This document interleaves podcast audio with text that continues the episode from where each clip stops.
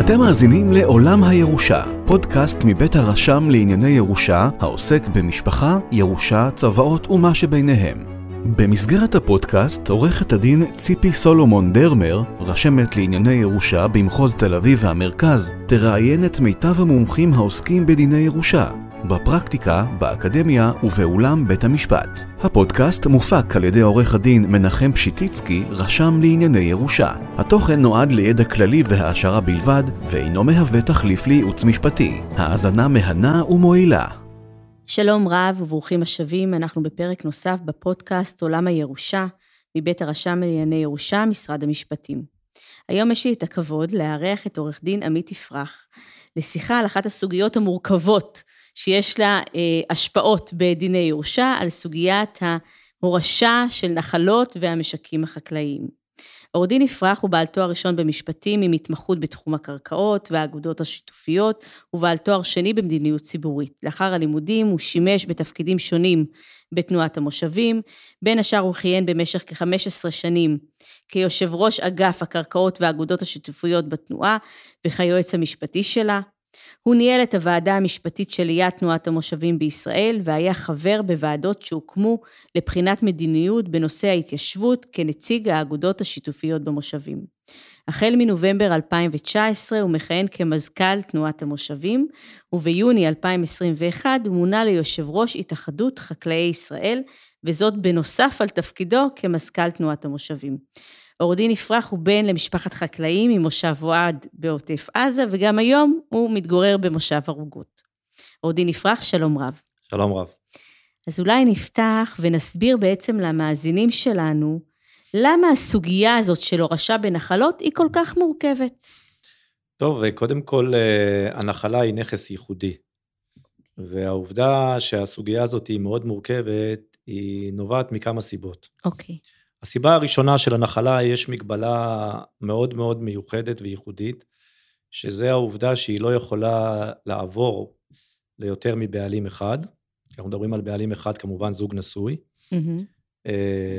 זה דבר אחד, כאשר הרציונל של המגבלה הזאת נולד מהרצון והצורך לשמר את הנחלה כיחידה כלכלית שמפרנסת את בעליה, וברור mm-hmm. שאם מחלקים אותה להרבה מאוד חלקים, היא כבר מאבדת מהערך אה, הזה. מהערך והייחודיות שלה. Mm-hmm. הדבר השני, זה העובדה שהנחלות אה, לאורך השנים, הערך שלהן אה, עלה בצורה מאוד מאוד מאוד גבוהה, mm-hmm. והפכה אותם לנכס מאוד מאוד יקר.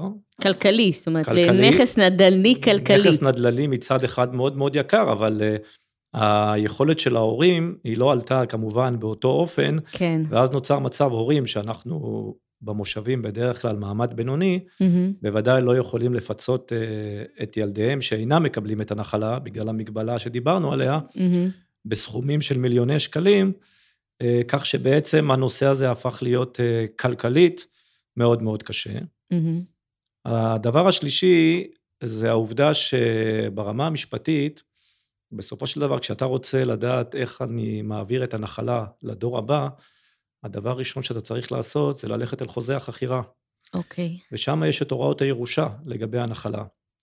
ובהתיישבות המושבית יש יותר מחוזה אחד, mm-hmm. ובכל חוזה יש הוראות ירושה אחרות. יש לנו את המושבים שהוקמו לפני קום המדינה, אוקיי. Okay. שיש להם את חוזה קק"ל, יש לנו את המושבים הסוכנותיים, אה, שיש להם את ההסכם המשולש, יש לנו את המושבים שהתנתקו מהחוזה המשולש, ויש להם הסכם דו-צדדי, uh-huh. ויש לנו את, אה, מאז 2014, את החוזה חכירה לדורות החדשים, שבהם יש הוראות ירושה חדשים. זאת אומרת, בעל נחלה גם הרבה פעמים לא יודע אה, איזה חוזה חכירה יש לו ואיזה הוראות ירושה, כי החוזים הם לא ישירים, הם mm-hmm. בין המינהל, רשות מקרקעי ישראל, לבין האגודה. והאגודה לפעמים היא סוכנותית, לפעמים היא עושה מעבר, החבר mm-hmm. לא תמיד יודע, וזה גם מייצר הרבה מאוד בלבול. והדבר האחרון זה משפחה, כל דבר שהוא. קשור למשפחה, לכסף, לנדל"ן, הוא מורכב, נכון. ומייצר לא מעט uh, זה. והדבר האחרון, זה הפסיקה שיש uh, בנושא הורשה, okay. בנים אוקיי. ממשיכים, אה, בגלל חוסר ההתמצאות של השופטים בענייני משפחה, שבדרך כלל שופטים שמתעסקים בדיני משפחה. מה שאנחנו קוראים בהארד-קור כן, של דיני המשפחה, סכסוכים של גירושים ונישואין. באירוע שיש בו השלכות קנייניות, נדל"ניות, אה, תכנוניות, אז הרבה פעמים יש פסיקה סותרת mm-hmm. ולא ברורה, שגם אה, מוסיפה לבלבול הרב שיש בסוגיה הזאת, וכל הדבר הזה אנחנו מתמודדים. המשפחה צריכה להתמודד. המשפחה, כן, ולתכנן בעצם מראש את ההעברה. אז דיברנו בעצם על ארבעה סוגים של חוזים, דיברת על כן. ארבעה סוגים של חוזים. אולי ככה נפרט למאזינים שלנו מה ככה, כן. ממש בקצירת העומר, מה מיוחד בכל אחד מהסוגים האלה. בחוזה קק"ל, כן. בדרך כלל, קודם כל זה חוזים אה, אה, מ-1930, רובם. והוראות הירושה והשפה היא מאוד לא עדכנית אה, ומותאמת לדיני הירושה ולחוק הישראלי שאנחנו מכירים. אוקיי. Okay. אה, שמה אה, ההורים לא יכולים למנות בן ממשיך אה, במהלך חייהם, אין את החלופה של הבן הממשיך, מכיוון שזה חוזה קק"ל, עוד לא הייתה סוכנות, עוד לא הייתה את הבעיה, mm-hmm. אבל יש להם רישום בטאבו, אז יש להם יכולת להעביר את הנחלה בצוואה. שתכף גם כנראה בהמשך נדבר, נכון, גם בצבא יש... על המורכבויות. אתה עדיין לא יכול לכתוב מה שאתה נכון. רוצה. החוזים השניים זה החוזים הסוכנותיים, שזה okay. אוקיי. הרצון של הסוכנות למצוא פתרון לעובדה שאנחנו ברי רשות.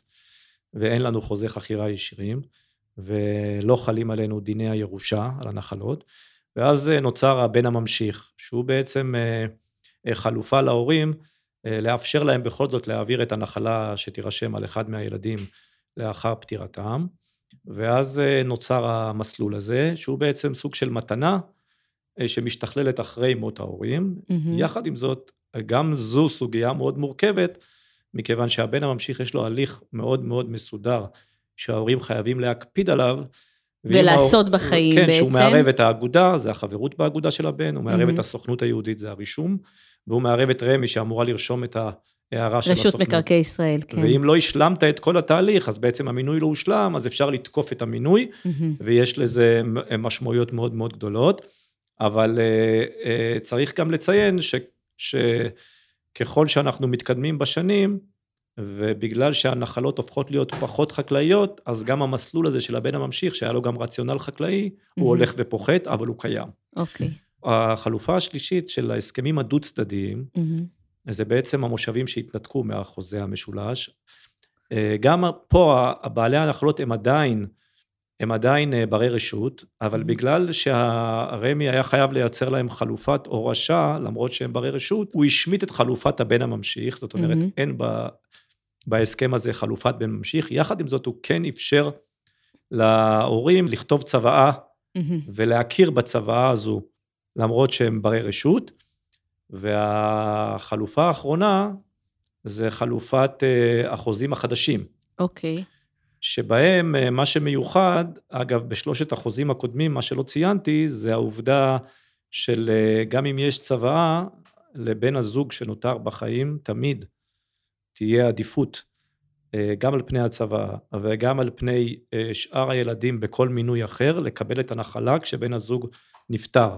זאת אומרת, בעצם בשלושת החוזים הראשונים שדיברנו עליהם, לא משנה מה נכתב בצוואה, בעיניים שלי כרשמת עניין ירושה, לא משנה מה כתבתי בצו הירושה אם לא נכתבה צוואה. מבחינת ההוראות של החוזים האלה, הנחלה בשלב הראשוני תלך באופן אוטומטי, אם אפשר לקרות לזה ככה, לבן הזוג שנשאר בחיים, בלי נכון. קשר למה שנכתב בצבא ובלי קשר למה שיש בצו הירושה. נכון, אני אפילו אגיד יותר מזה, שזה מוסיף על המורכבות. כן. ההורה שנפטר יכול לרשום צוואה, לצורך העניין, ההורה שנשאר בחיים יכול לשנות את הצוואה שלו ולייצר מבחינתו מסלול הורשה אחר לגמרי, פעם אחת. ולכן אה, הנושא הזה אה, עורר הרבה מאוד אה, בעיות.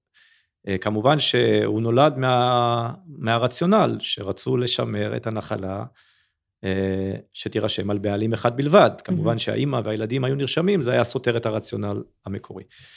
בחוזים החדשים, okay. אה, אוקיי. בחוזים החדשים, אנחנו רצינו לשמר את הרציונל הזה, בעיקר בשביל לשמור על האימא או האבא המבוגר, שלא יתחילו להיכנס לסחרור כשאחד מבני הזוג נפטר והילדים יתחילו, אני אגיד את זה בעדינות, לעוט על, על הנחלה. כן, התחילו להפעיל כל מיני לחצים. אני חייב להגיד, התעקשנו על הדבר הזה ולא הצלחנו, אגב, בגלל משרד המשפטים, שלא היה מוכן בזמנו לאפשר לנו להמשיך עם המסלול, בגלל שהוא אמר שברגע שהפכנו את הנחלות...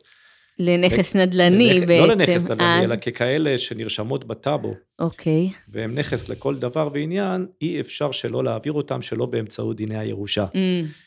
אבל מה זה יצר בעצם? זה יצר מצב שאם אחד מבני הזוג היום, בחוזים החדשים, אם אחד מבני הזוג נפטר, אין לו כבר, לבן הזוג שנותר בחיים, את הפריבילגיה לא לעשות כלום, כי בכל מקרה המשק עובר על שמו, אלא היא כבר בשלב הזה לילדים נוצרות את אותן זכויות, כמו שיש להורה שנשאר בחיים. זאת אומרת, דיני הירושה חלים עליהם. כן, אבל בוא נוסיף על המורכבות. כן, כדי שיהיה מעניין. הם כמובן, אם הם ילכו עם זה לרמי, רמי לא ירשום להם את הנחלה בחלקים שווים. אז נוצר okay. פה אוקיי. בעצם מצב אנומלי. שבעצם עדיין יש עדיפות דה פקטו להורה, אבל מבחינת צו הירושה, יירשם לילדים את החלק היחסי שלהם. אז איך מתגברים בעצם על זה? פה אנחנו כמובן ממליצים אה, אה, להורים אה, להפסיק לנהוג ב, בהתעלמות שהייתה מאפשרת להם אה, במסלולים הקודמים, אלא להתעקש ולרשום צבא, אם אתם רוצים באמת שההורה שנשאר בחיים יקבל את החלק היחסי שלכם, תרשמו צוואה מסודרת על מנת שלא יקרה מצב שאחרי מות אחד ההורים, במידה ולא תהיה ירושה, הילדים יוכלו להיות חלק מהאירוע הזה ויגבילו את היכולת של הבן הזוג שנשאר בחיים לבצע פעולות בנחלה. אלא אם כן, כמובן, זה הרצון באמת של בני הזוג, והם אומרים, אנחנו בצורה מודעת, אה, מודעים לזה, מבינים את ההשלכות, וככה אנחנו רוצים אה, שיקרה. אבל אז באמת, מה תעשה אם זה רשות מקרקעי ישראל? נניח במקרה ה... היא לא תרשום. אה, היא לא תרשום כלום? לא, מכיוון שגם בהחלטה מספר 1 של רשות מקרקעי ישראל, כן. שדיברה על הנחלות, וגם בחוזה החכירה, למרות סעיף ההורשה, יש סעיף שאומר, שהנחלה היא לא יכולה להירשם על יותר מבעלים אחד. זאת אומרת, יש פה התנגשות של הצד הקנייני עם דיני הירושה, אמ, ולכן הם בעצם אומרים לנו, התשובה של רמ"י בעצם, אז שיכתבו צוואה, ואז יפתרו את הבעיה. אגב, ברגע שההורים חותמים על החוזה חכירה החדשים, כן. אני התעקשתי גם על זה, בתור מי שניהל בזמנו את המשא ומתן על החוזה חכירה, שיהיה דף פתיחה. לחוזה חכירה, שבעצם יסביר להורים שהם בעצם עושים פה מעבר בכל מה שקשור למה שהכירו בנושא mm-hmm. ההורשה, גם לעורכי דין חשוב שיכירו את זה, ובוודאי נכון. להורים, על מנת שידעו שהם עכשיו בעולם החדש, ובעולם החדש הם חייבים לכתוב צבא, כי זה לא ברור מאליו שהם יקבלו את הנחלה כשאחד מבני הזוג נפטר. כן, אז אחרי שעברנו באמת את ההסבר המרתק בעיניי, ולי הוא חידש הרבה על סוגי החכירה, בואו נדבר על באמת מה האופציות שעומדות. לאותו אה, מוריש שלנו, או לאותו אה, הורה, בעלי הנחלות, אה, כדי בעצם להסדיר בצורה מיטבית את העברת הנחלה לדור ההמשך. כן, אז קודם כל, כמובן, הם חייבים להבין בנקודת הפתיחה של קבלת איזה ההחלטה, חוזה, איזה חוזה כן, יש להם, ברור. ואז, ואז נפתחות לפניהם מספר אפשרויות. בכל חוזה נכון. יש, יש כאלה שיש יותר, יש כאלה שיש פחות אפשרויות. Mm-hmm. זה הדבר הראשון. דבר שני, זה עניין של קבלת ההחלטה. הנחלה היא נכס מיוחד לא רק במובן של דיני ההורשה, גם בהיבט הקנייני שלה. Mm-hmm. היא מאפשרת בעצם בנייה תוך כדי מהלך חיי ההורים לילדים נוספים שנמצאים mm-hmm. וחיים בתוך הנחלה, לבנות את ביתם מצד אחד. מצד שני, הבית הזה שהילדים בונים, הוא על שם ההורים, כי אי אפשר... הנחלה היא על שם ההורים, נכון. אמרנו, היא נרשמת על שם... אה, ואז אני ציינתי את זה אה, בשביל להבין שקבלת ההחלטה בנחלה היא צריכה להיות תולדה של חשיבה ארוכת טווח mm-hmm. וצופה פני עתיד לגבי מה ההורים רוצים שיהיה עם הנחלה בכלל. אם אתם כהורים, לדוגמה, רוצים למכור את הנחלה בגיל 70, ולקנות איזשהו אה, בית בעיר ולהזדקן בעיר, זה בסדר גמור, אבל אל תאפשרו בנייה שתשפיע על היכולת שלכם אחר כך, או למכור או להוריש לילד אחר. Mm-hmm. זה כדוגמה. לגבי האפשרויות, אז uh, כמובן שלהורים יש, uh, אמרתי, לפי חוזה, כן. לפי החוזה מספר, אבל אני, אני, אני אדבר על, ה, על החלופות המרכזיות. כן. כי הנחלה היא באמת, אפשר לשחק איתה, ופיצולי נחלות, והרבה מאוד אפשרויות, אבל בגדול, ההורה יכול, uh, אם הוא בחוזה משולש, הוא יכול למנות בן ממשיך. אוקיי. דיברנו על זה, זה מינוי נכון. שמשתכלל אחרי מות ההורים, חייבים לבצע אותו בליווי עורך דין, וחייבים לבצע אותו בצורה מושלמת, על מנת שהוא יהיה בתוקף. עד אגב, הסוף. אגב, לגבי בן ממשיך, הוא, הוא מינוי מאוד מאוד חזק ובלתי חוזר. Mm-hmm. ההורים יכולים לחזור מהמינוי רק בהסכמת הבן, mm-hmm. או, ב, או בפסק דין של בית משפט. אה, ולכן צריך לעשות את זה בקפידה ובאחריות. ודבר שני, גם אם יש אגב צוואה מאוחרת שהיא סותרת את המינוי של הבן הממשיך, כן. אז בן ממשיך גובר על צוואה מאוחרת סותרת, mm-hmm. אז זה אפשרות אחת. האפשרות השנייה היא, זה, היא שהיא די נפוצה בנחלות במושבים, זה להעביר את הנחלה בהעברה ללא תמורה עוד בחיי ההורים, זה בעצם עסקת מתנה, זה לא פעולת הורשה, mm-hmm. אבל היא נפוצה. האפשרות השלישית היא לכתוב צוואה. אה, בצוואה אה, חשוב להדגיש אה, שנכון שצוואה, המטרה שלה היא להגשים את רצון המוריש לגבי הנכסים שלו, יחד נכון. עם זאת, צוואה שכתובה על נחלה חקלאית, היא חייבת להיות כזו שעדיין עומדת במגבלות הנכס. לדוגמה, אני אתן שהיא נפוצה, אגב, טעות נפוצה לאנשים שעושים צוואה עם עורכי דין שלא מכירים את המגבלות שבנחלה. אם אתה תכתוב בצוואה כהורה שהמשק יעבור לארבעת הילדים בחלקים שווים, זה נחמד מאוד וזה בסדר גמור. יחד עם זאת, אם הילדים ילכו עם הצוואה לרמי, רמי לא יכתוב את הנחלה בארבעת חלק... לילדים, mm. והם יצטרכו לפתור את הדבר הזה ביניהם, כן. אה, אם זה במסלול פיצוי או במסלול של הסכמה, כי הנחלה לא תירשם, ואז בעצם אם אתה כהורה או כעורך דין שמלווה את ההורים, לא טס, תרשום את הצוואה בהתאם לכללים של הנחלה, אתה בעצם תפגע ביכולת שלהם האמיתית להגשים את הרצון שלהם. נכון. והדבר האחרון זה, זה, זה לא לעשות כלום. עד כמה שזה נשמע לא הגיוני, אה, יש לא מעט הורים, בעיקר בנחלות חקלאיות, בעיקר בגלל המורכבות של הנחלה, והיוקר שלה, והלחץ שמתפתח לאורך השנים, mm-hmm. והביקוש הגדול במושבים לבוא ולגור, כי מושב זה מקום שטוב לחיות בו, ויש יותר מילד אחד בדרך כלל להורים, אז ההורים נאלצים לפעמים לא לקבל שום החלטה. לפעמים אגב זה כתוצאה מפעולות שהם עושים תוך כדי מהלך החיים, שמייצרים להם בסוף חוסר יכולת לשנות את המצב הפיזי הקיים בנחלה, אז הם גם מעדיפים לא לעשות כלום. כמו שדיברת בעצם על הבנייה, אם נותנים למשל, למשל נכון. לבן לבנות שם את ביתו, והוא השקיע שם את מיטב כספו, ובסופו של יום... הוא לא רוצה לצאת, והוא לא רוצה לפצות, ההורים מוצאים את עצמם במצב בעייתי. במקרה הזה, יש גם מסלול מיוחד לנחלה, אז okay. קודם אוקיי. כל כמובן יש צו הירושה. כן. ואז הולכים לסעיף 114 לחוק הירושה, שזה סעיף ספציפי שמדבר על הורשת נכון. נחלות חקלאיות. הסעיף הזה הוא מאוד מאוד מעניין ומורכב, אבל בגדול הוא קודם כל כן מדבר, גם הוא מדבר על העובדה שבמידה ואין צוואה, אז המשק עובר לבן הזוג שנותר בחיים. נכון. אה, והוא אחרי זה יקבל את ההחלטות שלו. אה, אבל אם אין בן זוג שנותר בחיים, ואין מינוי של בן ממשיך, כי זה לא מושב סוכנותי. או כשלא עשו את המינוי. כן, אז לא בעצם עשו. המשק נרשם על ארבעת הילדים בחלקים שווים. אה, אז יש בעצם לא. צו ירושה. נכון. ואז הסעיף אומר שבמקרה כזה, הילדים צריכים... להחליט uh, ביניהם. להחליט ביניהם מי מביניהם מסוגל ומוכן לקיים את הנחלה. בעצם להיות הבן הממשיך. והוא אמור לפצות את אחיו, כל אחד בחלקו היחסי. אגב, בסעיף 114 זה בעצם הסעיף היחידי שמדבר על הנושא הזה של פיצוי אחים נכון. במשק חקלאי. כי בצבא ההורים לא חייבים להורות על פיצוי, גם נכון. בבן ממשיך אין מסלול פיצוי, ובעצם בסעיף 114 הוא הסעיף היחידי שמחייב את מי שמקבל לפצות. לשלם.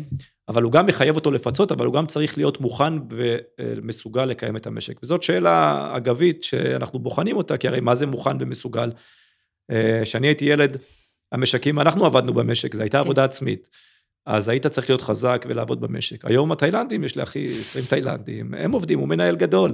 אז אולי אתה צריך יכולות ניהול, אז מה זה מוכן ומסוגל? אחד יש לו יכולות ניהול, אבל הוא חלש מאוד פיזית, אישה, כל הדברים האלה. כן. שאלה לבית המשפט. בדרך כלל בית המשפט בוחן את זה לאורך השנים, האם הוא היה מעורב, האם הוא גידל. מעורב באמת מעורב בניהול המשק, של המשק. זה בכלל מעניין אותו, כן. הוא גר במושב או לא. אה, אז בית המשפט בוחן, אמור לבחון מי מוכן ומסוגל, בהנחה שהוא מצא, הוא מורה לו תוך פרק זמן מסוים לעשות שמאות ולפצות את האחים. Mm-hmm.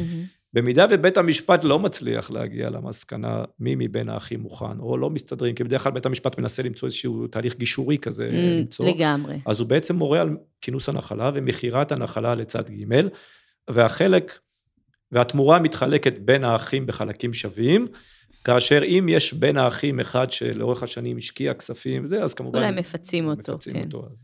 זה, זה במקרה שההורים לא עושים. אז מה אני אומר להורים תמיד?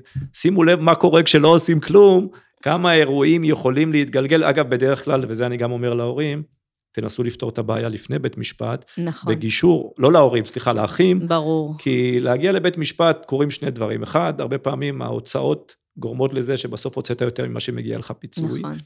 והדבר השני, המשפחה מתפרקת. נכון, קשה מאוד למצוא הקשרים. משפחות שנכנסו לבית משפט ונשארו שלמות. נכון. אני חושבת שזה בכלל כלל שנכון לגבי דבר. כל התחומים, לגמרי, בדיוק. ה- לגמרי. צריך לנסות להימנע ולפתור את הסכסוכים אה, בדרכי שלום. אז דיברנו באמת על ה- על המשקים ועל החוזים ועל האפשרויות של ההורים בעצם אה, לתכנן נכון את ההעברות, וככה הזכרת בקצרה את הסיפור של הממשק הזה בין צוואה שערכו ההורים לבין אה, החוקים. אולי ככה נפרט יותר למאזינים שלנו, מה אנחנו עושים במקרים שיש לנו הוראות צוואה שסותרות את הכללים שחלים על הנחלה הספציפית הזאת. מה עושים עם זה? תראי, ההורים כבר לא יהיו בין החיים, נכון.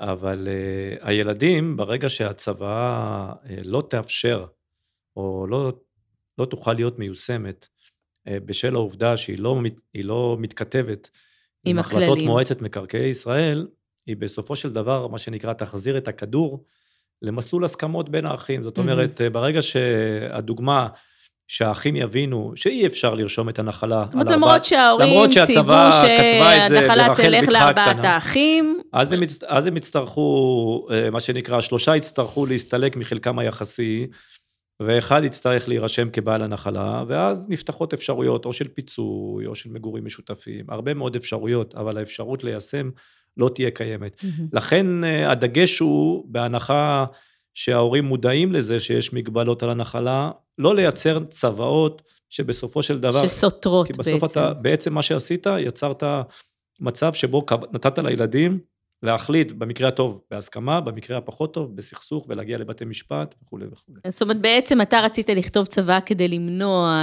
את המורכבות נכון. או את הסכסוכים, ובצוואה שלך, כשכתבת לא הוראות כתבת- סותרות, שלא מתאימות, אתה יצרת אותם, את מה שניסית להימנע ממנו בעצם בכתיבה של הצוואה. נכון מאוד.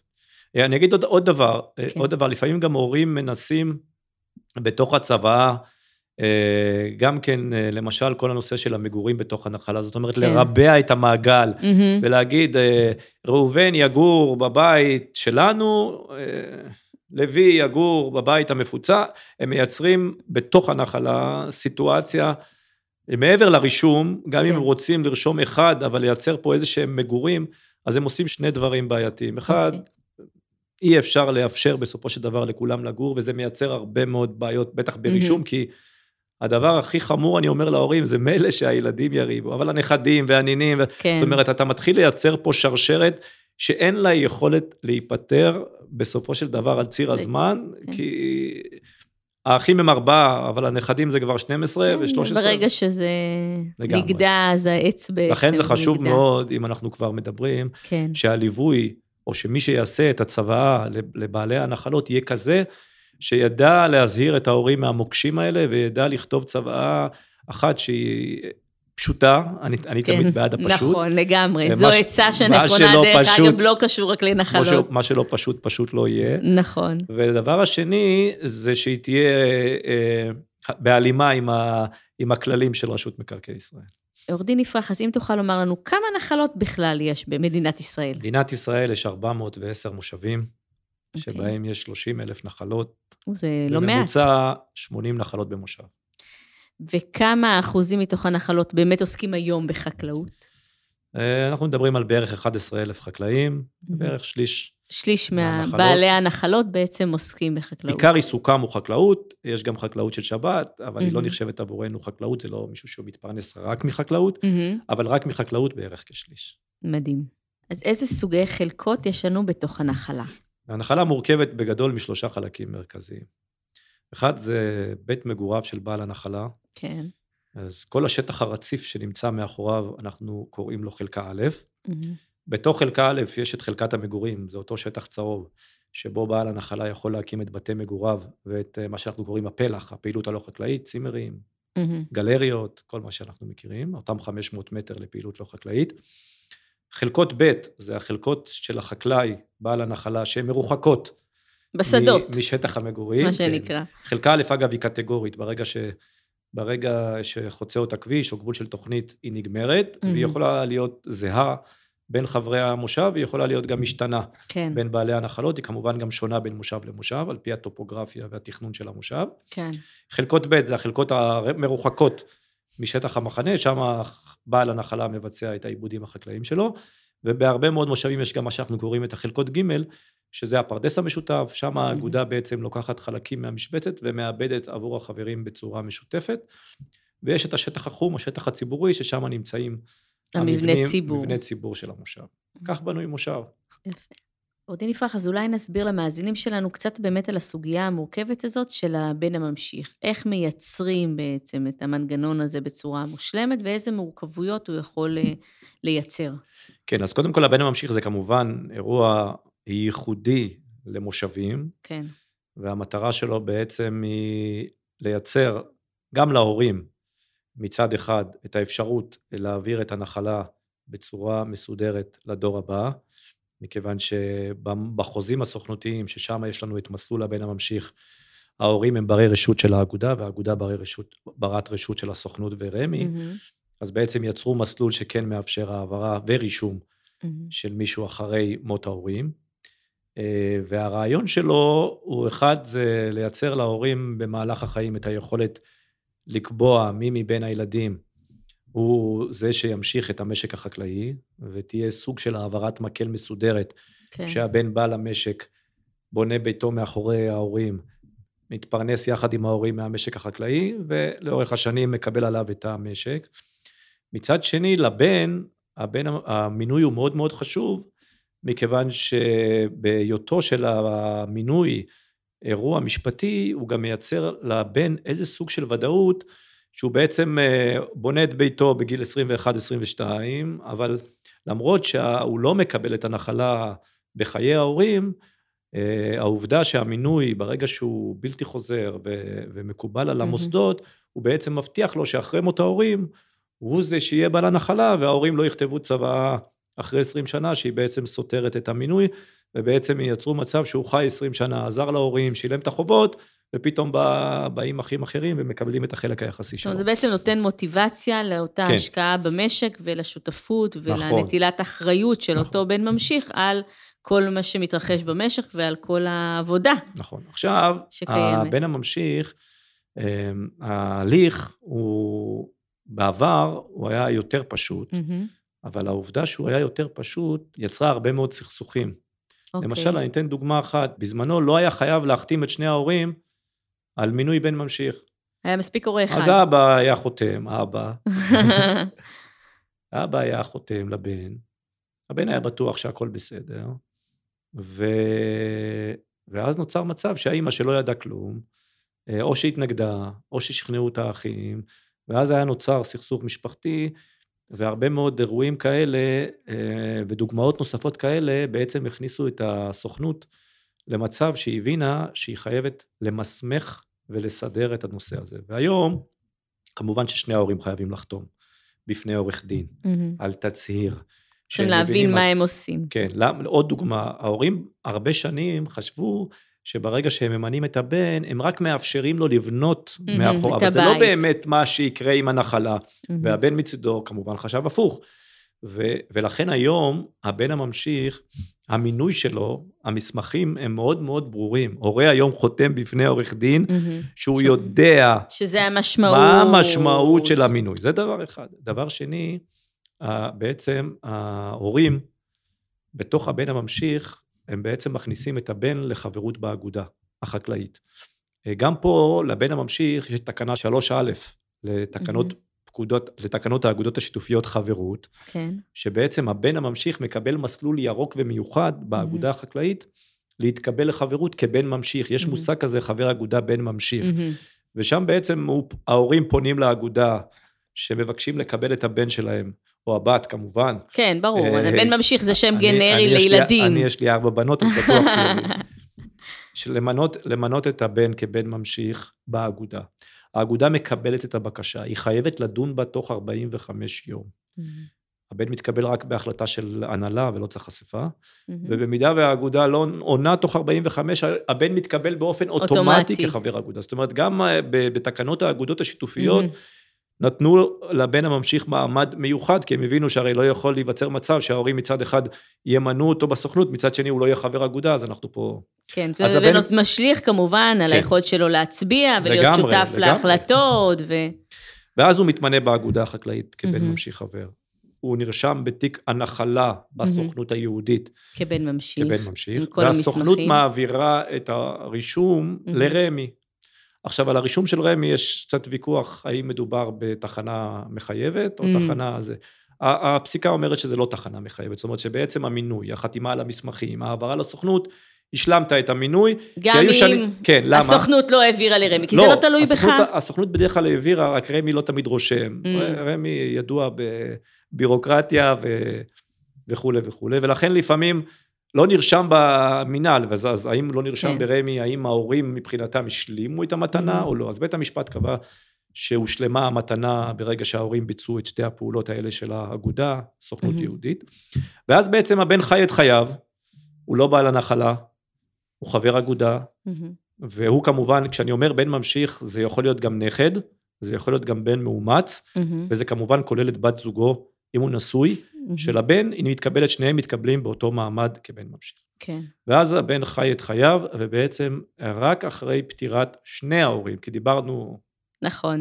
על, ה, על הבת הזוג שמקבלת את המשק אחרי, אה, אחרי, אחרי הפטירה הזוג, של בן הזוג, נכון. רק אחרי ששני ההורים נפטרים, בעצם גם בהליך מהיר ומיוחד, mm-hmm. שלא מצריך אה, צו ירושה, אלא רק אה, אה, המינוי, הוא הולך עם המינוי ועם הסכמת האגודה, ובעצם נרשם mm-hmm. כבעלים של הנחלה. אוקיי. Okay. מה קורה אם הבן ממשיך נפטר במהלך החיים? שאלה. שאלה מעניינת. שאלה. אז זה כמובן שיש מה שאנחנו קוראים בן ממשיך חליף, mm-hmm. שזה בת זוגו או בן זוגו הביולוגי. לפעמים, הרבה פעמים, בן הזוג, בן הממשיך הביולוגי נפטר, ואז אה, על פי, אה, על פי ההלכה שיש באירוע של הבן הממשיך, הבת זוג שלו היא ממשיכה, mm-hmm. והיא בעצם נכנסת בנעליו. זה לא מבטל את הבינוי, גם אם הבן הממשיך הוא הבן הביולוגי שנפטר. Mm-hmm. מה קורה אם ההורים רוצים לחזור בהם מהמינוי, כן. שזה גם קורה לאורך השנים, או נכון. מחוסר הבנה של ההורים מה הם עשו, או ממערכת יחסים... מיני שיקולים. שמתקלקלת כן. הרבה פעמים בין הבן לבין כן. ההורים. פה זה החשיבות של המינוי שהתבצע תוך הבנה של המשמעות, mm-hmm. כי הוא מינוי בלתי חוזר. אוקיי. ההורים לא יכולים לחזור בהם מהמינוי, אלא בהסכמת הבן, mm-hmm. או בבית משפט. ואז, כשזה מגיע לבית משפט, בית משפט בוחן את המינוי על פי דיני המתנה. אז אם הוא מחליט ש... ובדיני המתנה, יש אפשרות מצומצמת לחזר, רק אם, נכון. ה... רק אם אה, נותן המתנה שינה את מצבו לרעה. נכון. או שהבן, אה, אה, מה שנקרא, לא עמד בתנאי הבן הממשיך והתעלל או זה בהורים. נכון. זה אירוע שקשה מאוד להוכיח, אבל למשל, אני אתן שתי דוגמאות שממחישות את היכולת לחזור מהמינוי. אחד, okay. נניח ההורים מינו בן ממשיך ועברו שבועיים, עברו, עברה חצי שנה, הבן החליט שהוא טס לניו יורק, הוא, הוא בעצם לא גר, הוא לא באמת מטפל בהורים כן. וכולי, אז הוא לא שינה את מצבו לרעה אם ביטלנו את המינוי, הוא לא, הוא לא קבע את, את גורלו. כן. זה, זה, זה, זה מה שנקרא מקל על בית המשפט לקבל את ההחלטה, אבל למשל, אם הבן בנה את ביתו, כן. ועשה השקעות ושילם את החובות, אז אחרי 20 שנה לבוא ולרצות את המינוי, כן. לבטל את המינוי, זה בהחלט משהו שמשנה משמעותית את מצבו לרעה של הבן, ובית mm-hmm. המשפט לא יחזור בו מן המינוי. ולכן הבן הממשיך אה, הוא מינוי שהוא מאוד, קודם כל הוא רק בחוזה המשולש, והוא סוג של עולם הולך ונעלם, הוא בעצם קיים היום רק במשקים החקלאיים, שבהם באמת הצורך להביא את הילד בשנים מסוימות, לעזור במשק החקלאי, mm-hmm. להיכנס בנעלי ההורים, אה, לתמוך בהם, אה, לקלקל אותם, לסעוד אותם, אה, מתקיים. וככל mm-hmm. שהמשק אינו חקלאי, אנחנו רואים פחות ופחות מינויים של בנים ממשיכים, והליכה כן. לכיוון של צוואות. Mm-hmm. האם יש אפשרות לפצל נחלה היום? כן, קודם כל המונח לפצל נחלה לשניים כמובן אי אפשר, okay. אוקיי. שזה מתכתב עם הרציונל שהנחלה לא יכולה להירשם על יותר מבעלים אחד, mm-hmm. אבל בגלל הקושי הזה, והרצון שלנו כן לאפשר להורים, אה, בתוך העולם הזה של אה, הורשת הנחלה, למצוא פתרונות שיאזנו בין האח המקבל, כן. לבין שאר האחים, לבין חוסר היכולת מצד אחד לפצות באופן כספי, אבל כן יכולת לחלק נכסית את הנחלה, נוצרו מסלולים שמאפשרים. המונח הנכון זה הפרדת מגרש מהנחלה. אוקיי. ובעצם אה, עד לפני, עד 2011, ששם אושרה החלטה 979 על ידי בית המשפט העליון, בשבתו כבג"ץ, על עתירה שהייתה כנגד ההחלטה, היה אפשר להפריד מגרש מהנחלה על פי הוראת אגף 31, שבעצם אפשרה להורים לקחת אה, בין 350 ל-500 מטר לחצי דונם mm-hmm. מתוך הנחלה, ובעצם להפריד את הבית השני בנחלה mm-hmm. ולתת אותו לאחד הילדים, שהוא לאו דווקא כמובן היורש של הנחלה, כן. ואז בעצם לייצר את האיזון אה, ולייצר היכולת לחלק מהנחלה יותר נכסים מאשר, מאשר, אה, אה, מאשר ברישום. Mm-hmm. ואז בעצם המגרש המופרד נרשם על ידי ילד אחר, ואז בעצם... ממש נרשם על שמו. מה? ממש נרשם על שמו. עוד יכול לבנות את הבית שלו על זה ונרשם על שמו. כמו מה שאנחנו מכירים, בית בהרחבה הקהילתית. כן. מגרש לכל דבר ועניין. הוא נרשם על שמו, הוא יכול למכור אותו, הוא יכול להוריש אותו לילדם. ובדרך כלל שיש שני ילדים, שני אחים, ששניהם פוטנציאל טוב לקבלת הנחלה. אז אחד יקבל מגרש אחד ואחד יקבל. ויודעים לאזן בדרך אחרת. כן. וב-2011 בית המשפט אישר את ההחלטה 979, ובעצם ההחלטה הזאת ייצרה אה, תמריץ יותר גדול להורים לבצע פיצולים, כי במקום ב-91 אחוז, היא מאפשרת הפרדת מגרש מנחלה ב-33 אחוז. Mm-hmm. אני מדבר על 33 אחוז, כשאני אומר 33 אחוז, כן. זה 33 אחוז מערך המגרש המופרד. Mm-hmm. עכשיו, כש-91 אחוז מערך המגרש המופרד במרכז הארץ זה מיליוני שקלים. נכון. אז כמעט ואנשים לא עשו הפרדות של מגרשים מהנחלות עד החלטה 979, כי לא היה להם את היכולת הכלכלית, להם או לילד. Mm-hmm. ומרגע שהופחתה משמעותית העלות של הפרדת מגרש הנחלה, אז זה בהחלט חלופה שהיא הפכה להיות יותר ויותר אטרקטיבית. ונפוצה גם בטח. ונפוצה, וכזו שמוצאת את עצמה כפתרון לא רע למשפחות, במקום פיצוי כספי שהאח ייתן לאחים שלהם, מייצרים הפרדה של מגרש מהנחלה, ואז בעצם מייצרים להורים אפשרות לעוד חלופות ועוד פתרונות בתוך העוגה הזאת שנקראת הנחלה החקלאית. ויש אפשרות להפרדה רק של מגרש אחד מנחלה? לא, היום? לא, ברמה העקרונית, okay. אוקיי. אה, ההחלטה בעצם קובעת שאנחנו בתוך ההחלטה הזאת, מעבר לעובדה ש...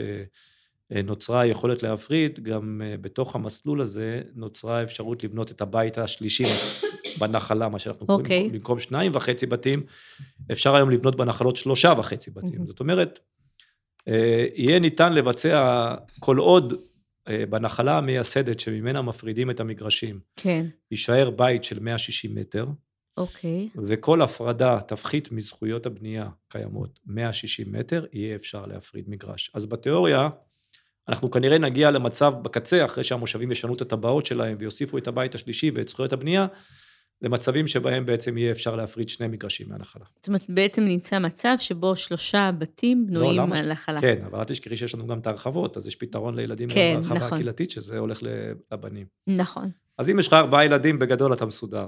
אחרי שהמושבים ישנו את הטבעות שלהם. כן, כל המושבים אגב נמצאים בתוך הליך. בתהליכים כאלה. חלקם אגב, חלקם אה, כבר אה, השלימו את התהליך, זה הליך שהתחלנו אותו ב-2018. בסדר גמור. תודה רבה, עורך דין יפרח, על שיחה באמת אה, מרתקת באחד הנושאים שאנחנו מתקשים בו כל הזמן. אני חושבת שעצת הזהב שאנחנו יכולים באמת לתת למאזינים שלנו, היא ללכת, לבדוק את הדברים עוד להתייעץ. בחיים, להתעניין בזה, להתייעץ עם הגורמים הנכונים שבקיאים בתחום המאוד מיוחד הזה, ולתכנן את ההעברה המשקית הזאת בצורה מיטבית מכל הבחינות, גם כלכלית וגם משפחתית. אני אגיד משפט אחרון. כן. קודם כל, תודה רבה לכם שהצפתם את הנושא הזה, שהוא באמת חשוב מאוד, בעיקר לעורכי הדין שעוסקים ולהורים. ואנחנו כתנועת המושבים, כן. אה, אנחנו עושים הרבה מאוד כנסים, על מנת באמת להציף בפני ההורים את הדילמה הזאתי, ולתת להם את הכלים שלא תמיד יש להם, להתמודד בצורה הטובה ביותר עם האירוע המשפחתי הזה. תודה שהייתם איתנו בעוד פרק של עולם הירושה, פודקאסט מבית הרשם לענייני ירושה, העוסק במשפחה, ירושה, צוואות ומה שביניהם. אתם מוזמנים להאזין לנו בכל אפליקציית פודקאסטים שאתם אוהבים. להתראות בפרקים הבאים.